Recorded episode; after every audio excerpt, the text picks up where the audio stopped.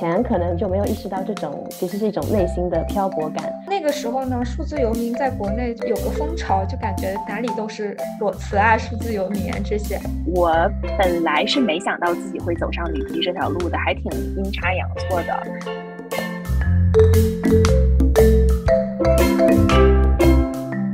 大家好，这里是他乡电台。他乡期待建立一个专注自我成长与个人发展的海外华人女性社区。在这里，我们为海外女性群体争取自由表达和连接的渠道，构建坚固的情感支持体系。我们共同分享工作、生活方方面面的心情和体验。今天想和大家聊一聊旅居生活，有幸邀请到了小兰兰、欧伊娃两位嘉宾，让我们一起分享不同形式的旅居生活。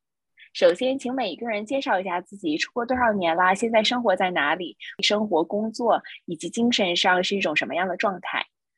我先说，我是悟空，东北人儿。我现在可能还在努力的说普通话，过一会儿聊得高兴了，就无缝衔接到东北口音。我是二零零九年高中毕业，来到美国读本科，在美国工作生活了十三年，其中主要生活都在西雅图。我在一家科技大厂工作。然后，二零二二年的时候决定跳出舒适圈，从美国搬到了欧洲，现在正在欧洲旅居。我会一个多月换一座城市，在这座城市里短暂生活、慢旅行。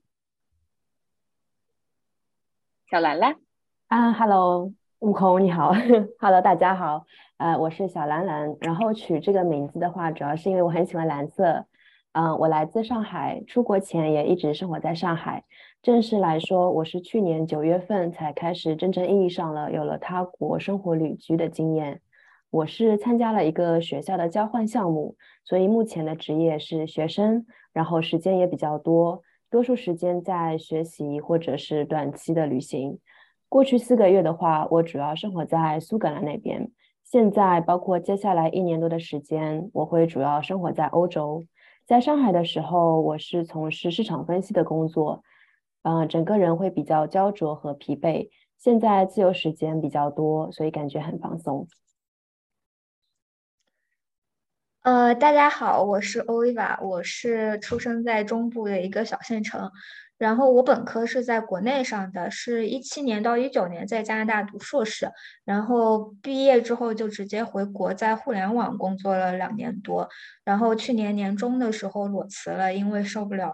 就是呃坐班的状态以及互联网经常加班的那个状态，然后我裸辞之后就先在国内呃转了几个城市，然后十一月份的时候。呃，出国又回到了温哥华，然后就心想说，要不就干脆全球旅居算了，所以就一路南下，从加拿大到美国，然后现在在墨西哥。然后我现在的这个生活状态就是白天主要是呃玩耍，然后研究点自己感兴趣的事情，晚上主要做一些工作方面的东西，因为跟国内有时差嘛，对。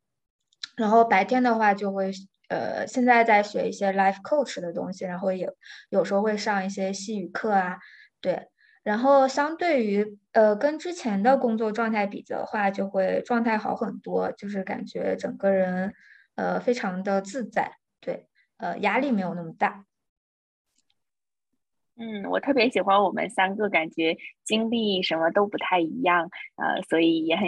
开心有机会跟大家在这里面聊一聊。然后我就想问一问，是什么契机让大家走上旅居这条路的呢？然后现阶段的旅居模式、时间是什么样的，或者是旅居成本是什么样的呢？嗯，我可以先说，我。本来是没想到自己会走上旅居这条路的，还挺阴差阳错的。我是一直以来都想去欧洲慢旅行，然后我跟我老公两个人虽然已经实现了财富自由，然后我老公也毫无负担的提前退休了，但是我个人比较喜欢我现在的公司，然后喜欢有一份工作吧，有工作就带来一种成就感啊、归属感，还有这个工作是我主要的社交来源，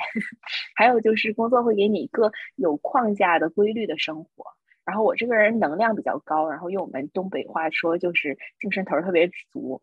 我老公呢，相对能量比较低，所以如果我们两个人都是退休，然后全职旅行的话，我的节奏我老公应该是跟不上。我发现，当我精力无处发泄的时候，我就会盯着我老公，然后挑刺儿。就说了这么多，我就是想说，我大概从二零一七年开始到现在吧，一直就有这么一个 one more year syndrome，也就是说，让我再工作一年综合症，就是还舍不下现在的工作。然后，二零零二年九月份的时候，我在同一个公司内部调换到了欧洲的职位。我本来的打算呢，是在欧洲上班，有这么一个大本营，然后利用假期出去旅行。我当时看的时候啊，一年有六周假，这还挺好的。这六周假再加上还有一个月可以在任何的地方工作，大概就十周可以在外面逛，所以我觉得也很不错了。然后我们当时在美国就看好了在欧洲要租的房子，准备搬家。结果就是沟通接触下来，跟那个房东打交道，就发现那个房东很不好相处，然后我们就很担心，然后我们就说，要不就先找一个别的地方短租一下，等人搬到欧洲去了，然后再慢慢看情况，再找长租的住处。然后后来搬过去了之后，发现我这个工作呢，对位置要求没那么严格，很灵活，就是我在哪儿他也不管，他主要就是看我工作有没有做，而且我们又没有长租的合同，然后这个时候正好就赶上深秋了。呃，就是深秋的话，欧洲很多地方就是天气都不太好。然后，反正我们要找地方住，我们就说那可以在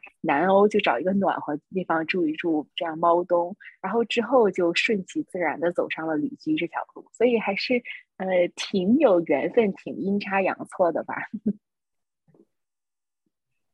那欧伊巴呢？欧伊巴，你是什么契机走上了这条路呢？呃，对我，我也是。呃，我主要就是因为工作的关系，就是当时就不太喜欢我当时那个工作，每天上班的时候心情，整个人的状态就特别的差。然后那个时候呢，数字游民在国内有个风潮，就感觉哪里都是裸辞啊、数字游民啊这些。然后我就心想说。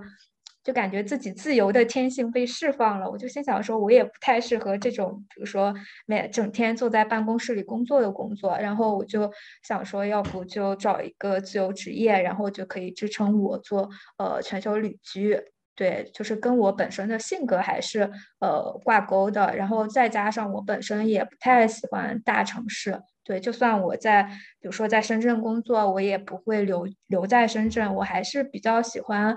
就是乡村一点的城市，以及我非常的就是，比如说我在一个城市生活过一两年之后，我就非常想换一个城市，对，非常喜欢去一个没有人认识我的地方 来开启一段新的生活，对，所以我就大概在六月份的时候领了年终奖之后，就就辞职了，然后。呃，就开始了先在国内旅居，然后后来再在出国旅居。但是我现在的旅居状态就是还是呃环游世界，就是旅游的心态比较重一点。对，因为可能在某一个地方待的时间也不会特别长，最长也就待过一个月的时间。对，呃，所以现在就是相当于呃旅行为重，然后在辅助上加上旅居的一个模式。对，然后。嗯，现阶段的话，因为是自由职业，也是刚开始半年的一个节奏，所以收入来说还是不是很稳定，所以主要还是秉持着一个节约成本的一个模式。所以我前期的话是做的那种 workaway，就是打工换宿，然后那个的话你就可以停留的时间可能半个月到一个月的这个时长。然后我现在在墨西哥嘛，不太容易找到 workaway，反正我找了几个都没有人理我，所以我。但是因为它房租不像美国、加拿大那么贵，所以我现在就在租房在住。然后我整个对自己的这个支出控制的话，大概会控制在呃六千左右的一个水平。伊凡，那我问问你，刚刚提到 Workaway，可不可以讲一讲 Workaway 具体是什么？我个人不是很了解，所以我不知道呃其他的听的小伙伴们会不会也不太了解呢？对，Workaway 它其实就是一个打工换宿的平台，就是你去帮你去申请一些 host，这 host 它可能需要有人帮他，比如说呃打扫房间啊，或者农场的一些工作呀，或者帮他看看狗啊，因为他可能要出门旅行一段时间。对，就是你通过这样的打工的模式来换取在 host 家里的免费的吃住。对。然后 Workaway 的话，它就是只是其中打工换宿的一个平台。我还有很多其他的网站可以做打工换宿，比如说，呃，这个 HelpX 啊，然后 Woof 啊，这些都可以的。嗯，好，谢谢你的分享。谢谢 Oiva。其实我对 HelpX 也稍微有一点点了解，我之前有注册过 HelpX 的账号，呃，那个正好是在疫情前。然后我也找了一些这种 host，然后有写邮件问他们，嗯，感觉上来说，一般都是一周、两周这样短期的一个一个打工换宿。然后当时我还和这个好像是叫 WHV 跟澳洲还有新西兰打工度假那个做了一个对比，然后发现 HelpX 这种平台的要求可能会低一些，然后也是一个如果想要进入打工度假的模式，我觉得这些平台可能是一个比较好的起点吧。嗯，我觉得 WHV 它主要，它除了就是可以让你去呃别的国家旅行一下，重要的一个点就是它可以有工资拿，但是 Workaway 就是纯纯换宿吃住的，就它没有工资。嗯，那关于我这部分的一个契机的问题的话，其实对于我来说，嗯，我之前也是有工作，然后后来。我也一直有一个辞职的想法，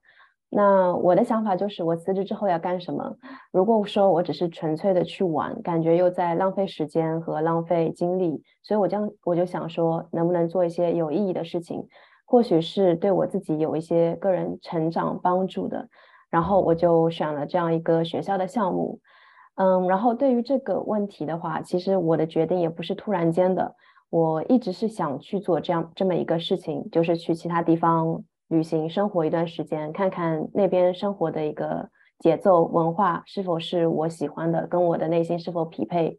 然后以前可能就没有意识到这种其实是一种内心的漂泊感，或者以前也没有这样的一个机会，可能是因为经济原因或者各方面的原因。但是后来我觉得主要还是因为工作之后有了自己的收入，所以我的自由的选择空间变大。那然后我现在，呃，在我出国以前，我觉得我要做的一个决定，可能就是是否要去舍弃目前建立的一个舒适圈，然后跳入一个自己所未知的一个领域。然后，嗯，旅居目前对我来说一个很重要的意义，其实就是一个比较漫长的假期，我可以在这个假期里面做自己想做的事情。那成本角度来看的话，因为这是一个项目，所以我其实是付出成本，就是花钱的。嗯，无论是我是在这边学习，还是我要去其他国家旅游，都需要一定的经济支出。那我能做的就是，一方面是开源节流，另外一方面的话，我会做一些副业，这样可以维持当前的一个支出收支平衡。嗯，小兰兰，我还挺期待听你继续讲，就是你是怎么进入这一样的项目，是一个什么样的学习项目的？因为对于我来说，有一部分很。呃，对于我来说，一直有这个不辞职的很大一部分原因，就像你说的，我不知道我辞职了以后要去做什么，因为我目前的成就感啊，呃，社交啊，都是从工作得来，但是我确实还是挺喜欢我的工作。然后一方面是喜欢，另一方面也是怕失去吧，就是不知道如果没有了，那用什么来替代这个？我又应该去做点什么去自我实现？所以我还挺期待听你讲述你的经验的。嗯。哎，那我就补充一下，就是我这个项目的话，其实就跟我刚刚讲的一个突然间的决定，其实也没有是一个，包括上这个项目也不是突然间的。我有关注，其实这是一个欧盟的项目，欧盟的联合硕士联培项目。然后我有关注这个项目，大概三年前吧，其实在疫情前我就关注了。然后我有去看他这边他的一个，嗯，对对人的一个要求。嗯，包括嗯之前的一个专业，然后在这个如果我上了这个项目之后，之后我的一个找工作的方向，那其实虽然说它是一个从实际角度来看，你可能毕业之后都要找工作，然后会不会有一个比较高的薪水，这是一些实际的问题。但是其实从我个人角度来看，我上这个项目最大的一个原因，还是因为它有跨了三个国家，都就是它是从英国作为我的一个。呃，host country，然后是欧洲两个国家。我现在是在瑞典，我之后的一个国家是在荷兰。所以我主要是看重在这样一个交换的流动的过程当中，我个人所能接触到的一些文化不一样的文化，还有一些特别的体验。嗯，然后如果说从怎么去找这个项目，我觉得大家如果感兴趣的话，可以多多看一下欧盟。就是如果你你是对欧洲这个整个这个 EU 这个 Union 感兴趣的话，你可以找一下他们的官网，他们里面会有很多项目。我这个是针对硕士的，他们可能会有针对一些博士，嗯，甚至本科的一些流动项目，甚至仅仅是一个学期的交换，嗯，都会有不一样的机会。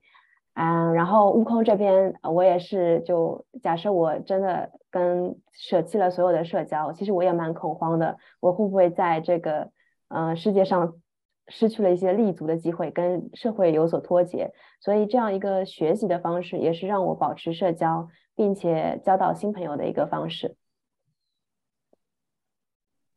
对对，真的是这样，实在是太好了，这个项目。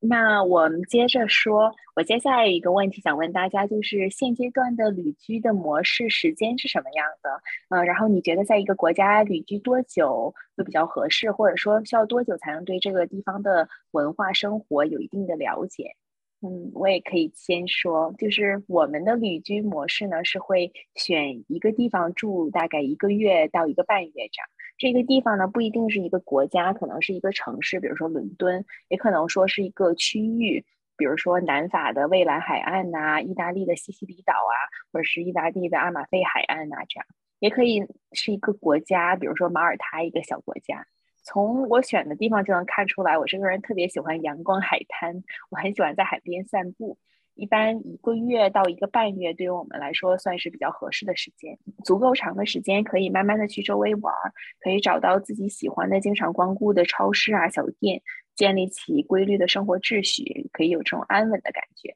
然后我每天早晚都会出门散步，走在海滨的步行大道上，看有这些游客拍照啊、打卡。然后也看有当地人跑步锻炼身体，我自己感觉是自己更贴近那些锻炼身体的本地人吧，但又不完全一样，更像是我可以有机会混在人群中去观察当地人的生活习惯，然后可以跟大家一起坐公交车，看看这些上班下班形形色色的众生百态吧，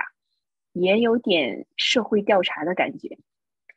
一个月多的时间，不到两个月，又不会因为时间太长失去新鲜感。不知道大家是怎样的，就是我和我老公都发现，我们的适应能力其实比想象的要强很多。就是到了一个地方，大概三天时间这样子，就会觉得我们有归属感了，就有新家的感觉了。没自己体验之前呢，我在网上看有人写说一个月搬一次家，我当时就觉得哇，这样好漂泊呀，我可适应不了。但是现在有了大概六个月的亲身经历之后，我发现完全不会，我完全适应得了。我们又不会住的太久，因为住久了就会有一种彻底的就是 settle down 的惯性。当你一旦形成了惯性，要去打破这种惯性是需要一份努力的。那我想问一下欧一吧。哦，我也差不多，我最多就在一个地方待一个月。然后我之前待一个月的时候，你就真的发现，你就算一个月的时间，你已经有了那种，比如说你经常去的超市啊，什么之类的，就是有一定的生活的节奏了。然后你就会有怎么讲，有安安逸的那种感觉，就会让你很难再启程，启程去下一个地方。对，所以我的节奏大概也就是住一个月，然后在这一个月的时间，我会在周边的这个城市，我住的这个城市周边的一些城市做一个呃短途的一个旅行。对，那这其中一个原因也是因为呃呃我的就是旅行的优先级，相对于旅居的优先级来说会比较高，所以待的时间就会没有那么久。对，也是跟我前面提到的是一样的。对，然后我比如说我在一个地方旅居一个月，租一个月房子开始住的时候，我前几天儿就会呃逛一逛周围的景点啊，然后再之后的话就开始建立自己的生活秩序了，然后就开始每天也不是每天吧，就可能两到三天去菜市场买菜做饭啊，然后这个时候出去玩的时间就大量的减少，因为大部分时间还是在家里。捣鼓自己感兴趣的东西，对，然后可能每天结束的时候累一累的时候，就会去，呃，就会去公园坐一坐啊，看一看日落啊，然后看大家在广场跳舞啊，听音乐啊之类这一些，对。嗯，哎，我发现大家讲，嗯，看一下沿海滨走走或者看日落，就感觉脑海当中有这样一幅很美好的画面。嗯，那对我来说的话，旅居可能跟大家的时间会差的大一点。我觉得对于一个地方、城市甚至国家有一定的了解的话，是需要一定的时间的。嗯，对我来说，可能一两个月会有点短。那我是觉得，呃，可能跟本地人或者常住居民的一个沟通过程会加快。或者说促进我对这个国家、这个城市、地域的一个了解。就比如之前我是在苏格兰待了四个月，那我是去了格拉斯哥、爱丁堡，还有周边的一些城市。嗯，在这期间我也去了几次伦敦，所以我会对不同的地区会有一些不一样的感受。那我对苏格兰这边的感受会多一些，因为待的时间最长。我觉得苏格兰人民还是比较热情友好的。嗯，讲一个例子，就是有一次，嗯，我和小伙伴们去海边玩，在回来的路上一直下大雨，然后我们是没有任何嗯交通工具的，我们就是纯靠走路。那走路的话，大概要一个小时才能回到我们的车站。但是在路途当中，就有两个大叔，嗯，他们在车车里面，然后。他们就很热情，问我们是否需要搭车，因为他说他们也正好要去车站。那他们是不是真的要去车站？我其实存疑，或者他们仅仅是想帮忙。但是他们真的非常友好。那在旅居的过程当中，这些小事会有很多。然后我觉得这些小事很有趣，从个人体验上来说也真的特别棒，因为这个体验很特别。嗯，那从另外一个角度，就是比如说像伦敦这种大城市，它就是比较宏大繁华。嗯，也有一个例子，就是之前我是住在朋友家，嗯，因为他是在，嗯，他是英格兰人，然后在伦敦之前是住在可能离，嗯，苏格兰比较近的一个地方，所以他对于，呃，伦敦来说也是就是一个常住居民。那我有我有跟入住期间，我有跟他了解，或者说有谈到一些民生问题，比如说，嗯，伦敦的物价上涨了很多，所以很多人变成了一个素食主义者，这个是我之前没有了解到过的。然后疫情期间有很多人会，呃，不惜高价去买宠物，然后做一个陪伴。就比如说我这位朋友，他就大概花了一千五百英镑去买了一只狗作为宠物，我觉得很有趣。嗯，然后啊，我们也有讨论到说，嗯，大家是更喜欢在英国的乡村生活，还是去匹配自己的一个城市步调？然后我觉得这些是一个文化、社会文化、生活层面的问题。嗯。一个途径，我觉得是，比如说像我跟朋友之间直接沟通能够了解到；另外一个途径，我觉得是要去自己体验的。比如说我去外面买东西、去看病，我或者使用他们的一些公共服务，其实这本质上也是一种沟通，也会让我去对这个城市这边的一个生活节奏有一定的了解。那如果说一定要一个旅居的时间段的话，我觉得对我来说，可能三个月、一个季度以上会比较合理。因为一方面是可以体验到各种各样的事情，另外一方面你可能会遇到不同的天气和温度，这些都会影响我们的旅居体验。啊，小兰兰刚刚提到，就是在一个地方生活，不同的天气、温度都会影响旅居的体验。这个我其实还挺有共鸣的。然后我的呢，相对时间没有你这个那么长，但是呃，比如说我之前在尼斯，在蔚蓝海岸住一个月，就是正常情况下，比如说我之前出去旅行的话，一般都是大概就两周算是最长的时间了。比如说去夏威夷，一般都是大概十天左右。这个时候我就特别想要有很好的天气，就是想每天都是阳光、蓝天白云这样子的天气。然后如果要是赶上下雨的话，就会觉得挺沮丧的，因为觉得哎呀，我好不容易出去玩，然后结果天气没那么好，然后天是灰秃秃的，海也是灰秃秃的，就不太好看。但是呢，后来。在尼斯住的一个月的时候，这个时候就是有阴雨天，然后也有很多晴天，然后就不同的天气，觉得哎，真的还挺美好的。然后因为在那儿时间比较久，不是说只有一两周的时间，就会觉得哎，可以舍得有这些阴天的情况，也不会觉得很沮丧，反倒觉得可以观察一下不同的体验吧。对，确实，你待的时间够久的话，你就能体验到的东西比较多，就是你可以观察到很多东西的变化。比如说，呃，比如说你住一个月的时间，然后这个这个城市它可能就会有不一样的节日，但你如果只待三四天的话，你就不能体验到这些不一样的节日，然后感受到他们文化的那个气氛。对，然后再另外的话，就是这个天气确实会非常影响旅居的体体验，因为我是在冬天，可能十二月份、一月份的时候，在呃西雅图波特兰那边待了半个多月，然后我就整个半个多月就几乎全部都是阴雨天气，然后阴雨天气你就压根没有心情出去玩儿。对，所以还是在提前选选择旅居地的时候，还是要就是关注一下，就是你想要居住的那个地方，对那个天气到底是怎么样？对，哎，哎呦，我的天呐，欧伊娃，我住在之前在西雅图常住十年的人，对，给你一些关怀，因为真的冬天是这样的，就是阴天，然后灰秃秃的天，灰秃秃的海，什么都是灰秃秃的，有大概两个月见不到太阳。嗯，对，那段时间你就整个人特别的 emo，你就就只想在家里待着，因为外面又冷又下雨，然后有时候还下雪，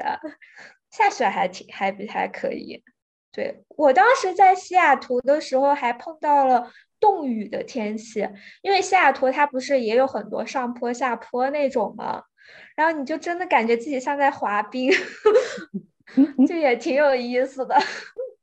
对对，有一个词叫 SAD seasonal affected disorder，就说的就是西雅图这个 SAD 和这个这个词和这个症状非常非常切合。对，我觉得说到天气，可能还是真的，大家可能会有共鸣。如果大家以后想去苏格兰那边旅居的话，也要注意一下天气，最好是往夏天那个方向走再去。因为我是九月、十月份去的，这个方向是往冬天走的，所以你能感受到的就是苏格兰的风，大风，走在半路上突然下雨这种心情。然后没有几天是可以看见太阳的，可能说大家都需要去吃维他命 D 才能维持一下自己的身体健康。然后包括在啊瑞典这边，虽然我现在是朝春天的方向走，但是这几个月，嗯，现在我其实算有两个月的时间吧，都是在下雪，就突然间就下很大的雪。然后像前两天可能上午下雪，下午下雨，所以啊，然后风又很大，所以你。撑伞的话也不是很方便，你能做的就是一定要穿好啊雨衣，就是那种做成雨衣模样的外套。所以大家如果想去那种天气比较糟糕的地方旅居一段时间看看，一定要穿好这样的一个防护衣。真的有人会挑天气不好的时候去 那个地方旅居吗？对我再补充一下，就是我怎么去了解当地文化的。呃，我基本上就是，你像我之前是，呃，在美国跟加拿大的时候，主要是做 worker way，然后 worker way 就会有那个 host 嘛，然后就会跟 host 聊一聊，就是当地。的文化啊，然后有趣的地方啊什么的。然后在墨西哥的时候，我就开始用那个沙发客，就那个 Couch Surfing 的那个软件了。所以我会呃住到沙发主的家里，然后跟他们去聊一些，比如说墨西哥的文化啊这些。我主要的了解方式是这样的，对。然后如果没有没有沙发。呃，没有联系到合适的沙发主的话，我也会用这个 Couch Surfing 的软件。就比如说我在旅居一个月的时候，我就会跟这个 Couch Surfing 上面的人一起 hang out，然后也会跟他聊一些墨西哥的文化。然后另外的话，也会跟我的房东时不时的聊一下这个这个呃大家的生活差异啊这些。对，我觉得还是有挺多的途径来去了解这个文化生活的。对，然后如果不跟别人聊的话，我主要的方式就还还是坐在公园里面看大家，就看他们怎么去享受他们的周末生活的。对，主要感受一下那个的文化氛围怎么样。嗯，我很喜欢在公园或者散步的时候去观察其他人，还有一个我很喜欢在公交车上观察其他人，尤其是呃，就是在大家上下班的高峰，我觉得我其实有点缺德，就是人家需要上下班高峰的时候坐车 commute，然后坐公交车，然后我也在同一个时间跟人家一起挤，就是为了去看看大家都是什么样的状态。那我们转移一下话题，说下一个话题，关于旅居成本这个问题，我想跟大家聊一聊。嗯，就是对于我们来说，旅居的成本肯定是比生活在一个地方要高，因为主要是我们对行程的线路的计划不是特别优化，这就导致我们在欧洲境内来来回回的飞来飞去。比如说，我们之前还在南法，然后南法离意大利的呃边界不是特别远。最方便的经济的形式呢，应该是直接坐火车去意大利。但是那个时候正值圣诞的时期，然后我特别向往圣诞期间的伦敦。之前看电影、电视就觉得伦敦在圣诞期间特别梦幻，有圣诞的彩灯啊，然后在这个微雨下闪烁，所以就一直很期待。然后实际上，我也特别特别推荐在圣诞的时候去伦敦，因为不止达到了我看电视、电影这些预期，还完完全全的超出了预期。在伦敦的圣诞是所有我体验到过的最喜欢的。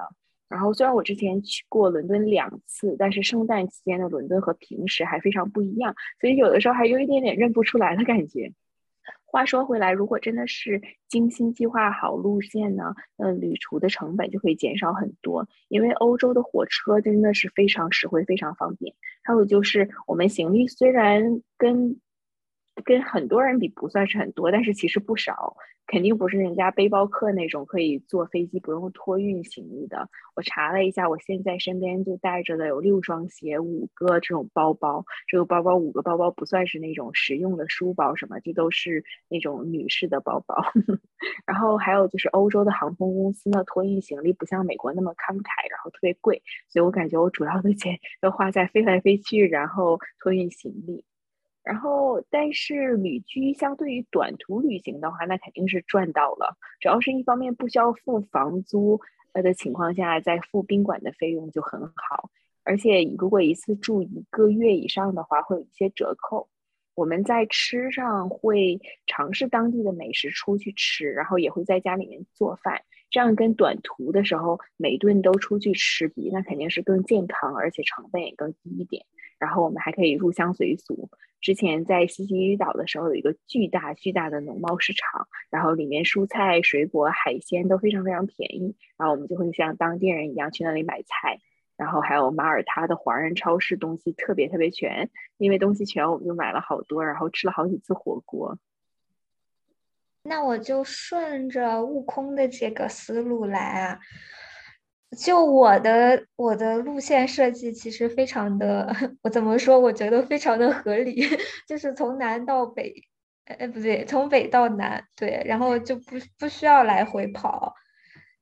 呃对，所以相对来说还是挺节约的。然后我其实飞到从国内飞加拿大的时候，我是带了一大一小行李箱，然后再一个书包，然后。因为加拿大航空当时改了政策，只免费托运一个行李箱，所以我就只带了一个就大的行李箱托运。然后后来我不是准备就是一路南下环游美洲嘛，然后我就。但是因为比如说加拿大境内啊，以及美国境内，它其实托运的话是要单独另外算钱的嘛。然后我就为了节约成本，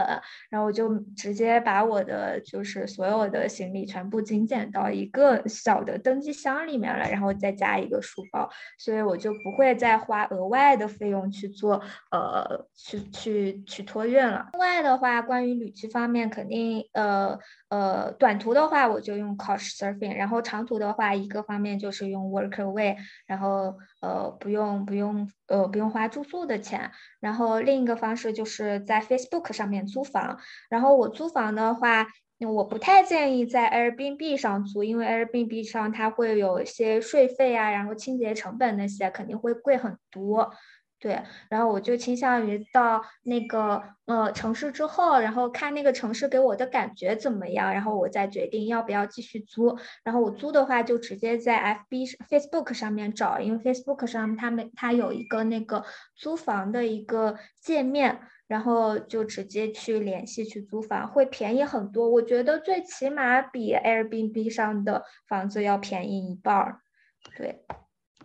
这这这样住宿成本就省下来了。然后做饭的话，我也是就去逛超市啊，逛菜市场啊。然后早饭跟中饭的话，一般就自己做。然后晚饭的话，会去看当地有没有什么好吃的去体验一下。对。然后真的就是旅居地选择的话，就美国跟墨西呃，美国的话，美国跟加拿大就会。贵很多，不管是住宿还是吃饭来说的话，然后但是墨西哥的话就好很多，住宿成本也便宜，然后吃饭也比也便宜很多，对。但是跟国内的成本相对而言，我我感觉墨西哥跟国内的成本差不差不太多。嗯，我觉得我在这边也会嗯获益匪浅，就是知道一些北美还有墨西哥的一些。一些租房成本之类的，因为啊，我这边的话，其实主要是在欧洲和英国嘛。那我觉得对我来说，旅居成本主要是两个大头，一个是交通费，还有一个是住宿费。但我住宿费的话，其实我是我跟悟空这边可能不太一样，你就不需要。嗯，付这个房租，然后就是去付这个宾馆的钱。但其实我是两头都付的，因为我这边算是一个就长居地，比如说瑞典现在是一个长居地。然后如果我要去荷兰，比如说前几天我去了趟荷兰，嗯，不过我比较幸运，那个时候是住朋友家。但是假设没有朋友在那边的话，那我可能也需要一个短期的一个租房，这样其实就是成本会上去一些。嗯，然后。从交通费上来说，我觉得欧洲境内飞的机票都不会很高。但如果说有点超出预算的话，那有一个方式就是去搜离你这个国家比较近的一个城市，嗯，然后再去搭火车，这样一个结合的方式。嗯，就比如说三月底我是准备去一趟布拉格，我从斯德哥尔摩直接去呃布拉格，来回的机票会相对贵一些。所以我的一个做法就是，我会先飞到维也纳那边，然后在那边住一天。这个住宿我是在 Airbnb 上找的，嗯，不过我有朋友一起去，所以可以去分担一些这样的费用。然后我再从维也纳搭火车去布拉格，这样的话会比较划算。然后我再从布拉格飞回嗯斯德哥尔摩，这样的一个方式，虽然说时间长了一点，但是可以省下不少钱。啊，然后刚刚讲到住宿，我这边补充一下，就是嗯，Airbnb 可能它真的会蛮贵的，因为它的清洁费，就像 Oliva 说的，它的清洁费，嗯，是超出你你的想象的。特别是在伦敦的时候，我有住过一次 Airbnb，然后它的清洁费加上它的一个本身的价格，其实都是旗鼓相当了。嗯，然后如果是短途旅行的话，我会有两个方式，一个方式如果是和朋友一起去。可能可以住在朋友家，因为如果受到邀请的话，那如果有空房间，甚至可以睡在他们的沙发上也可以，啊，这是一种方式。另外一种方式就是我们可能好几个人一起去选择一个 hostel 或者青旅这样的一个体验。上一次我是一个人旅行去了一趟德国那边，嗯，我当时在 Booking 还有 Airbnb，然后还有青旅都看了，后来我是选择了一个青旅，我当时去的是德国的奥格斯堡。然后它是一个相对来说比较小的城市，我觉得如果你选择相对较小的城市的话，选择青旅的体验可能会好一点，就不会那么拥挤、那么嘈杂，甚至可能你一个人会独享整个空间。我当时就是这样一个情况，所以会比较幸运。但是虽然说我的体验不错，但是住青旅的话，可能嗯，如果大家想要有这个体验的话，还是要注意一下，可能可以选择嗯，只限女性的一个呃房间。或者是，如果是较小的城市，如果你不介意的话，也可以男女混住。我觉得可能价格会比女性，啊，仅限女性的会低一些。嗯，嗯，确实仅限女性的会，呃，会高一点点，但是高不会太多。但是仅限女性的房源一般会比较紧张一点，嗯，特别容易受空。对对，我还从来没住过青旅，然后听你们，我其实之前对青旅也有挺多向往吧，然后听你们讲也觉得挺有意思的，感觉是可以认识其他国家、其他文化背景过来旅行的朋友。我觉得如果以后有机会的话，其实也想尝试一下。是的，它是青旅也分，就是它有那种非常偏。Social 又偏社交型的情侣，呃，另一种就是偏安静型的情侣，对，所以还是看自己的性格吧。我我有那种期待，就是我也期待我在情侣遇见不一样的人，就是可能大家聊一聊，但是我又本身又非常的社恐，就不太好跟别人聊，就是可以起。可以开头聊，然后聊几句，然后下一次见面我就会很尴尬，因为我不知道该聊些啥。对，这个是会有一定的社交压力在对我来说。对，所以我住青旅的话，会比较倾向于选择那种有自己的私密空间的，因为比如说我在。我在美国墨西哥都住过青旅嘛，然后它有的青旅你会看它的图片，就是它就是几张床，就是上呃上下铺的那种床放在那儿，它没有任何的帘子遮蔽，对，就相当于就没有自己的空间。但是有的青旅它就做的很好，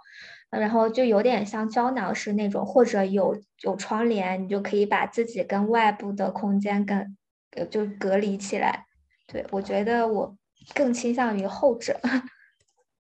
可能对女性来说，有那种窗帘挡一挡的可能更好。因为我之前其实我也是第一次住青旅，因为我觉得这个体验也蛮不错的。嗯，然后当时也比较搞笑，我是第二第一天晚上，我是真的就一个人，我们有四张床，我一个人就独享了整个空间。然后第二天的时候，有一个德国男生住在那边。其实我当时因为我没有住过青旅，所以不知道其实有女性。专攻女性的这样一个房源，然后我就点了，随便点了一个，我可能就是看价格低就点了一个，然后没有发现他是混住的，所以第二天有一个男生入住，然后他好像一句英文都不会讲，然后我去我们打开门的时候，他好像正好在换衣服，所以就很搞笑。他说你要等一下，然后我等他完成了之后我再进去。所以说，如果说女性要换衣服的话，可能真的不是很方便，或者是在他们一个公共区域。的一个洗澡间那边换好再进来也可以，嗯，这这是这我是是我想分享的一个东西。嗯嗯，我有一个问题啊，在这种情况下，如果你们自己有自己想做的事儿，比如说像欧伊娃说还在会做一些自由工作，呃，像欧伊娃说会做一些自由职业的话，那在青旅这种环境一般是怎么完成呢？我只是。有一点没办法想象，因为我目前白天，比如说需要上班，然后我就需要有一个像是专门的房间给我当办公室，呃，这样。哦，我可以提一下，就是青旅呢，它也不是非要住多人间，青旅也是就提供单人间的，对。然后你如果非要住，就你如果也不是非要住，就如果你想体验呃多人间的话，就是。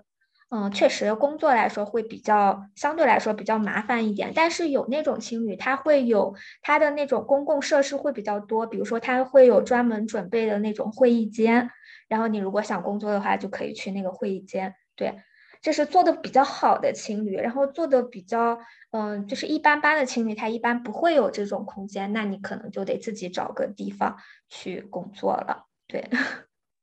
嗯，明白了。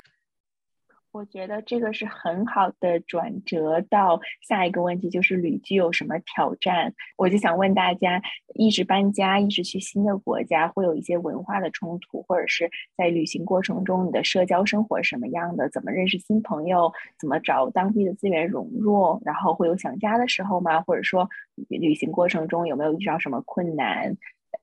需不需要学当地的语言？这样，呃，想听大家的分享。嗯，那我先开始抛砖引玉吧。我刚刚开始旅居六个月，所以还没有想要定居下来的愿望。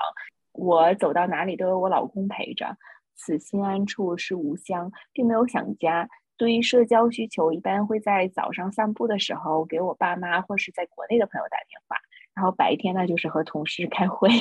上班搬砖，偶尔聊一些有的没的。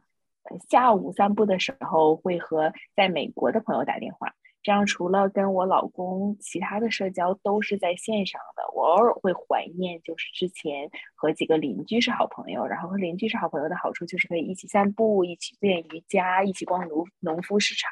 这种比较真人的，然后比较随性的陪伴。因为住得近，所以不需要约，就随时就可以一起。但是目前旅居的生活方式吧，想有这种随性的陪伴就不是特别现实，所以算是有得也有失，是不同阶段人生的不同境遇吧。然后挑战的话，第一个就是我对欧洲的航空公司非常不习惯，可能以前是因为在美国，在美国的话，航空公司一般就那么几个，然后有一两个比较常用的，然后他对行李的要求非常统一，基本上就不用想太多。然后现在在欧洲，每次订航班都是不同的航空公司，然后又看行李的要求，然后又看多余需要购买的托运行李的尺寸啊、重量啊都够不够。然后我有一次坐了一次廉价的航空，叫 Ryanair，真的是一身黑，体验差到飞起来。我真的不止被骗了钱，还被迫在机场滞留了大半夜，真的是一身黑。我以后再也不坐廉价航空公司了，实在是太可怕了。最后就是对某些城市的安全的担忧。我特别喜欢一个人出门散步，然后我们目前去的地方还都是相对安全的这种度假地、这种旅行胜地吧，还挺惬意的，也不用太担心就是城市安全。呃，但是我之后呢会呢可能会去那不勒斯、罗马、雅典，就是这种城市。然后我听好多朋友都说在这些地方被偷、被抢，然后我就会很担心。然后。还有刚刚听到伊娃小白的分享，在青旅啊，就住宿方面的安全，所以我就想问问你们有没有安全方面的担忧？尤其我听你们讲，好像你们两个人都是自己一个人在旅居，像我是我跟我老公两个人，所以就想听听你们对安全方面有什么分享呢？我觉得就是在就尽量天黑前就回家吧。对，然后 尽量去人多的地方吧。嗯，我就这些建议。嗯，我其实也差不多。我是觉得东西随身带着，然后尽量少带东西出门，不要带很 fancy 的包啊，或者穿的很。很豪华，很这种时尚，这样这样容易被人盯上。像我就是穿的比较嗯朴素，看起来没什么钱，也不会来抢我。但是手机这个东西一定要放放好，因为我也有听说朋友去巴塞罗那这种一下飞机就有人抢的，甚至因为我们用手机壳，他甚至把这个手机壳给扒下来，然后啊，让我朋友就直接转过头跟人家说：“你把这个手机还给我。”然后啊，这个小偷就走了。但这个是属于幸运的情况，不幸的情况就是你得去报案，这个在旅居上面会很麻烦，也很影响体验。所以，嗯，关于天黑前回家的话，这也是一个好的建议。但如果说这个城市相对比较安全，其实天黑也可以去走走。我觉得去河畔走走，在天黑的时候也蛮惬意的。嗯。对，然后呃，关于这个这个带东西带少少带东西这个事儿，我也是，因为我自己就不喜欢背包，所以我基本上钱都放在我自己口袋里面。对我基本上出门就不嗯，就是感觉我这个人啥都没有。我也差不多，对我我我我就把自己的手机就放身上，然后另外我们现在如果你在欧洲在英国的话，那你。通常支付方式就是那种无接触支付，就直接是那种手机。如果你是有那个嗯绑定自己的卡的话，你就直接手机支付就好。或者如果你觉得不方便，你也可以再带一张卡，这张卡你也可以直接放到嗯和手机放一起，这样你只要去轻轻触碰那个机器，它就付款了。所以其他东西我觉得也没有必要带，或者甚至就带一个帆布包吧，因为大家会出去购物，现在都带帆布包，也很简单。我觉得这样的方式可能不会让人。嗯，就是容易丢东西或者被抢这样的一个经验，这样的一个体验。我其实社交生活上面都已经提到了，就我就是用 Couch Surfing，然后租房的房东，对，然后另外的方式就是上课。对，比如说我现在在的这个城市，它就有很多呃西班牙语课啊、salsa 课啊，我觉得上课也是结交新朋友一个很好的方式。但是我现在还没去体验。我之前在上一个城市的时候上了西班牙语课，但是是一对一的那种。然后所以只认识老师，对，然后会有想回家的时候吗？会有，尤其是就是我在波特兰的时候，我刚到波特兰的第二天，我就我就有新冠了。本来当时我是住在沙发主的家里的，结果第二天我发现自己怎么喉咙痛，喉咙疼啊，然后感觉自己身体热热的，然后我就怀疑我是不是得新冠了，然后我就跟他说我可能得新冠了，然后我就。当下就赶紧订了个酒店，然后就去搬到酒店那里了。然后在酒店里的时候，就整个人发烧，特别的难受。然后又得去看要买什么药啊，什么之类的。然后那个酒店费用相对就是我，因为我本身是穷游嘛，所以美国酒店那个费用让我觉得哇，每天花好多钱，好心疼啊。然后那个时候就特别想回家，想待在家有人照顾啊，然后又不用花钱啊什么的。对。然后再另外想回家的时候，就是我也不知道为什么，就过年那会儿特别想回家。对，这个就是两次想回家的时候。然后但是度过那个时间段，就觉得呃就好了。像我现在就一点也没有想回家的念头。对，对，这个我我可能跟欧伊娃差不多。嗯，就是我刚到英国的时候。我其实到现在还不确定我有没有得过新冠，因为那个时候我三天就好了，是一个发烧。嗯，我记得我当时还是戴着口罩去的，觉得当地的这个环境特别闷，比如说在地铁上面就有人会咳嗽，我也就是在想会不会传染给我。嗯，然后落地一周之后，我就也有喉咙不舒服、发烧这样的症状，但当时我也向政府订购了这个自测包，但是等它到的时候我已经好了。所以我到现在还不知道我有没有得过新冠，但是在生病的时候，我觉得人的想家的这个念头会特别强烈。我也当时会想，要不我第二天买个飞机票回上海得了。嗯，但是后来等这个这段时间过去之后，我就觉得慢慢适应了。到现在我完全没有想家的念头。我是觉得可能是因为，嗯，换的地方多了，去的地方多了，你的经验也丰富了，你也知道怎么去看病，怎么去把自己照顾好，所以就觉得自己完全真的是完全独立的一个感觉。刚刚偶意外说到有点社恐，其实我也有一点点社恐，因为虽然我觉得旅居很重要的一环是，比如说和当地人要有所社交。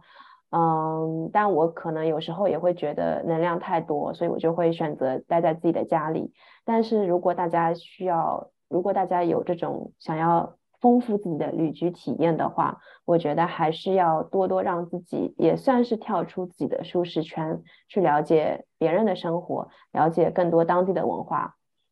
嗯，比较有一些有意思的事情可以分享一下，就是我在英国搭火车或者搭飞机的时候。嗯，有一次我有自己一个人去看电影，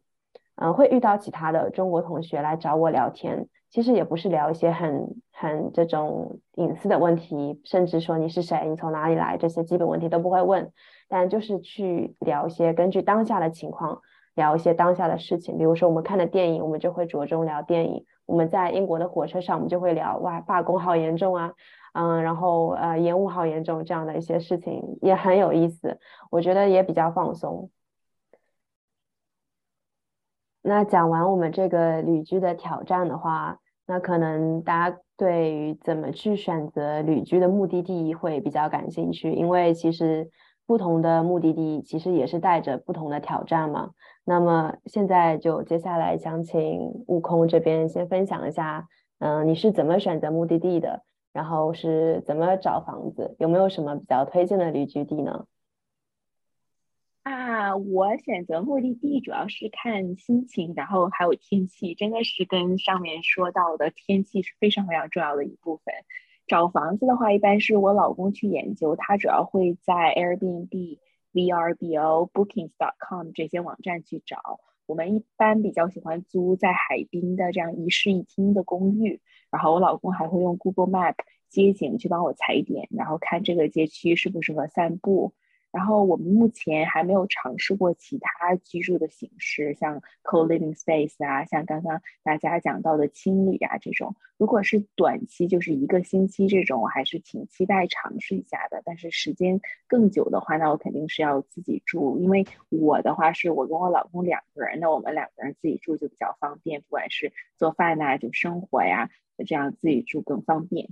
然后推荐的旅居地，我目前比较喜欢的就是尼斯和马耳他。尼斯的话，在南法的蔚蓝海岸，城市够大够多元化，然后中国超市的东西全。马耳他呢就比较小众，但是真的很赞，因为马耳他的官方语言是英语，所以不会在语言上有太多负担。然后虽然是个人口密度很高的地方，但是这个城市非常非常非常加三个非常干净整齐，天气好，然后沿海边散步的时候非常舒服。然后治安不用担心，它的犯罪率很低。然后这个就是晚上天黑了还可以一个人走在街上不用害怕的地方。嗯，那我的话就是因为我是从加拿大一路南下的嘛，所以我主要是。哦，就是我有一个完整的那个城市的旅行计划，就是我会听朋友推荐啊，或者看一些旅行播客啊、旅行文章啊，然后在地图上标记一些有意思的地方，然后来去制定我自己的旅行计划。但是具体在哪个城市？呃，比如说只待两三天，还是在某一个城市旅居一个月这样的时长，还是看我自己到了那个城市的感觉怎么样。比如说我在墨西哥瓜纳华托的时候，我就觉得哦，这个城市就是老要上下楼啊，就因为它楼梯特别多，它是山城嘛。然后我就心想，那我以后肯定不会住在这个地方，因为好累呀。对，然后。呃，我觉得大家旅居来说的话，肯定呃，对我来说啊，我肯定会选就是成本比较低的。你像加拿大跟美国就完全不在我的考虑范围之内。如果考虑的话，也是用 workaway 的方式。对我肯定不会在那儿自己掏钱去住的。然后我现在墨西哥的话，我现在旅居两就是一个月。住一个月的地方就是一个，就是墨西哥城北边的一个城市，叫克雷塔罗。对，然后那个城市的话，主要就是，嗯，西班牙风情的一个城市。然后我就喜欢在那个广场看日落啊什么的。然后它整个城市的节奏也比较慢。对，然后成本的话，就是也是我觉得应该就是平均的一个成本吧。对，然后第二个城市的话，就是我现在在的这个城市叫。呃，圣克里斯托瓦尔，对我本来到这个城市之前，我心想说，我就在这个城市玩一周，因为它。呃，周围会有很多旅行呃，就是可以玩的地方嘛。然后我就心想说住一周，然后我就去墨西哥南边的一些城市，然后直接去古巴，就因为我想快速的把墨西哥过完，去南美，因为南美会比墨西哥更便宜嘛。但是我一到这个城市前一两天，我就觉得哇，这个城市我好喜欢呀，因为它整个城市都是那种瓦房比较多，然后它又有很多的玛雅文化。然后它周边又有就是原始的玛雅村落啊，然后呃，可能四个小时的车程，你又可以去到玛雅遗迹啊，然后又去看瀑布啊什么的。对我觉得整个城市的节奏我就很喜欢，然后可以玩的地方也很多，然后我就心想说，呃，要不就。呃，住一个月试试看，对，但前提是我已经在 Facebook 上看了一下它的房价怎么样，我觉得在我的接受度之内，然后我就心想说，那我就住一个月吧，对，然后呃。但是我想说的另一个点就是，我觉得不同的人喜欢的城市真的就不一样。比如说我在墨西哥瓜纳华托的时候，我我是沙发客嘛，然后我的那个沙发主他们就非常喜欢，呃，瓜纳华托那个城市。就他们两个人本身不是不是当地人，一个人是墨西哥城出生的，然后另一个女生她是呃她是俄罗斯人。对，他就他他俩就非常喜欢瓜纳华托，因为呃，可能夜生活比较丰富吧。对，然后呃，我目前来说的话，我还没有住过 co-living space。嗯，但是我有关注了一个小红书的那个博主叫荧幕夫妻，他们俩就经常住 co-living space，所以我呃，他们俩住 co-living space 的时候，好像还是在南美秘鲁那边吧，所以我还挺想体验去那边，就是呃，体验一下 co-living space 的，对，嗯，说到 co-living space，其实我也没有体验过。嗯，从经验上来说，体验上来说，我可能也会想去尝试一下，如果有机会的话。那我是怎么选择目的地的话，一个是根据我现在的项目去走这三个地方，在这个大的呃方向之外，我会选择我现在可能主要是选择欧洲地区，因为。对我来说，欧洲地区的成本会低一些。然后像北美这些地方，其实我还没有去过，嗯，签证可能也会有一些问题需要去申请，花时间。所以如果有机会的话，我也会去踩踩点看一下。嗯，然后主要其实还是想看自己去哪里吧。然后对我来说，我没有去过的地方，我都是想去看一下的。嗯，就好像 Olivia 这样，嗯，你先去一个城市住一周看看怎么样，如果喜欢的话。那看看价格，甚至可以住更长的时间。我觉得这是真的是非常非常符合旅居这样一个概念。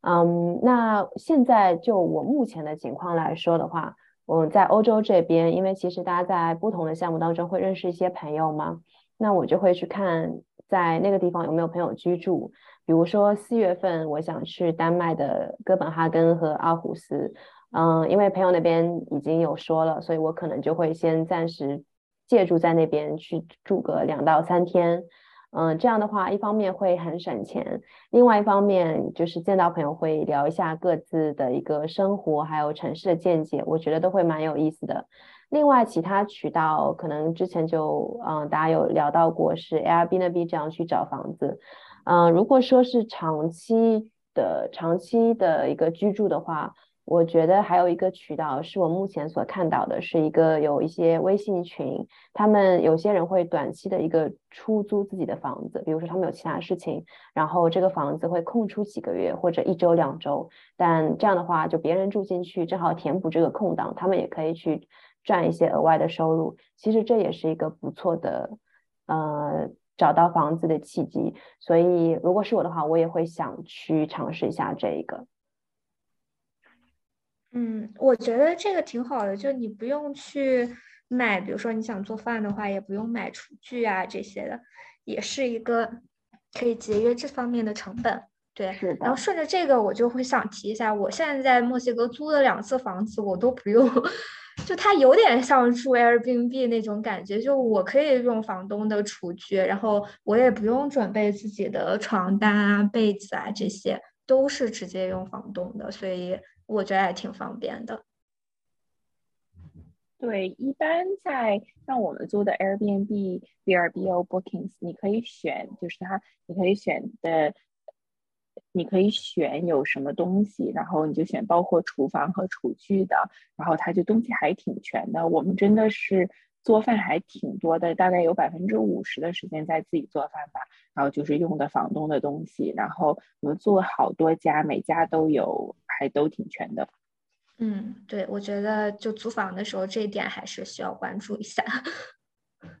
是的。们可以说下一个话题就是之后的计划。我的计划就非常简单，我可以一句话带过，就是我下一步要准备回国啦，可能会回国待一两个月，然后看我爸妈。然后我就想到，我到时候就买了调料可以带在身上，就是买那种比较轻的调料带在身上。我跟我老公两个人会在家里面自己包包子，然后其实包包子它特别好，就是包了，一般我们会包就是白菜、猪肉、香菇馅的包子。然后你包好了之后，它可以蒸好，然后它就可以冻。你冻起来以后可以吃很久，就每次你就拿出来再重新把它蒸熟。然后这其实跟刚刚新做出来的没什么区别。然后就很做一次可以吃很久。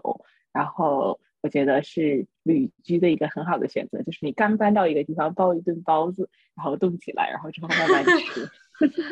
哎，但是我知道这样后期肯定特别爽，但是你让我就是前期准备那么久的时间包，我就觉得很不太想干。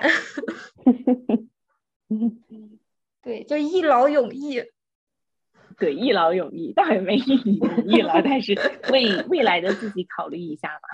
嗯，那你们两个之后有什么旅居的计划呢？我觉得这个城市应该是最后一个我在墨西哥待一个月的城市了。然后之后的话，我的我可能就在呃剩下的地方可能玩两到三天这个样子。对，然后我就准备去古巴玩，可能玩个十天左右吧。然后之后我就打算去南美旅居了，然后可能在南美的每个国家在。一个月的这样一个水平吧。然后我自己是想在比如说七月份左右的时候回国，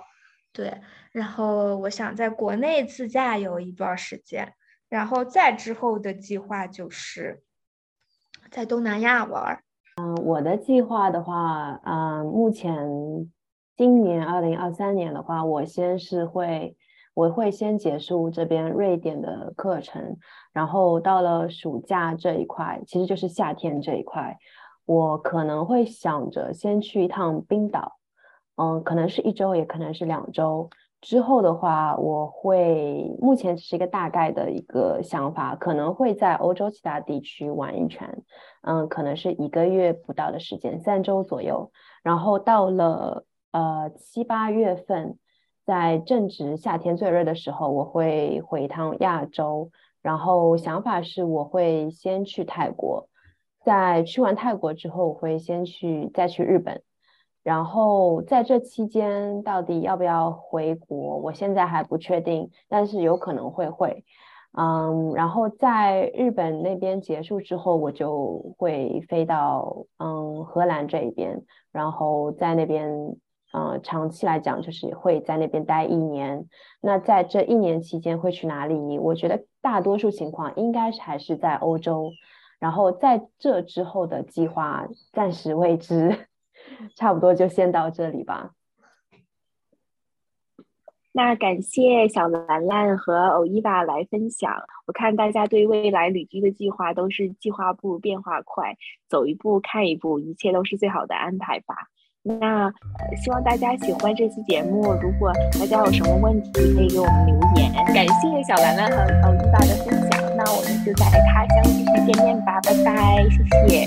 拜拜，谢谢大家。